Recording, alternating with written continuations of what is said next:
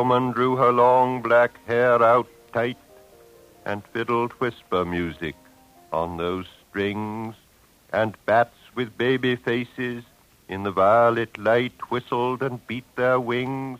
Welcome to the Poet's Weave. I'm Christopher Citro. Today I'm reading from the early poetry of T.S. Eliot.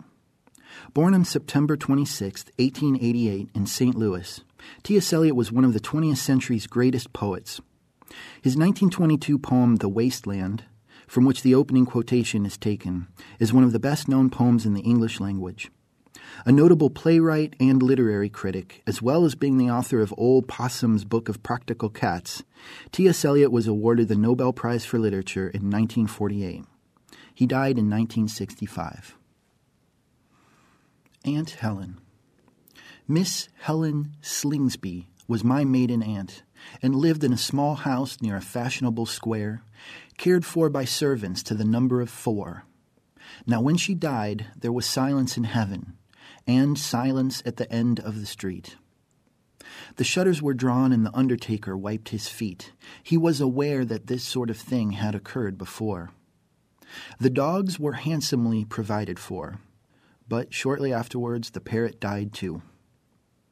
The Dresden clock continued ticking on the mantelpiece, and the footman sat upon the dining table, holding the second housemaid on his knees, who had always been so careful while her mistress lived. And this is a prose poem called Hysteria. As she laughed, I was aware of becoming involved in her laughter and being part of it until her teeth were only accidental stars with a talent for squad drill. I was drawn in by short gasps, inhaled at each momentary recovery, lost finally in the dark caverns of her throat, bruised by the ripple of unseen muscles. An elderly waiter with trembling hands was hurriedly spreading a pink and white checked cloth over the rusty green iron table, saying, If the lady and gentleman wish to take their tea in the garden, if the lady and gentleman wish to take their tea in the garden.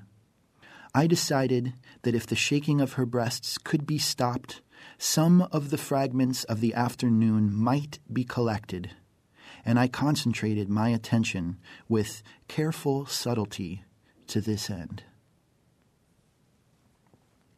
And I will end with a short section from Eliot's long poem, The Waste Land. When Lil's husband got demobbed, I said, I didn't mince my words. I said to her myself, Hurry up, please. It's time. Now Albert's coming back. Make yourself a bit smart. He'll want to know what you done with that money he gave you to get yourself some teeth. He did. I was there. You have them all out, Lil, and get a nice set, he said. I swear I can't bear to look at you. And no more can I, I said. And think of poor Albert. He's been in the army four years. He wants a good time. And if you don't give it him, there's others will, I said. Oh, is there, she said. Something to do that, I said.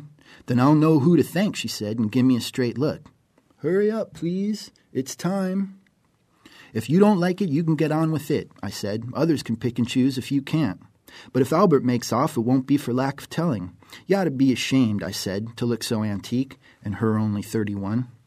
I can't help it, she said, pulling a long face. It's them pills I took to bring it off, she said. She's had five already, nearly died of young George. The chemist said it would be all right, but I've never been the same. You are a proper fool, I said. Well, if Albert won't leave you alone, there it is, I said. What'd you get married for if you don't want children? Hurry up, please. It's time. Well, that Sunday, Albert was home. They had a hot gammon, and they asked me into dinner to get the beauty of it hot. Hurry up, please. It's time. Hurry up, please. It's time. Good night, Bill. Good night, Lou. Good night, May. Good night. Ta ta. Good night. Good night. Good night, ladies. Good night, sweet ladies. Good night. Good night.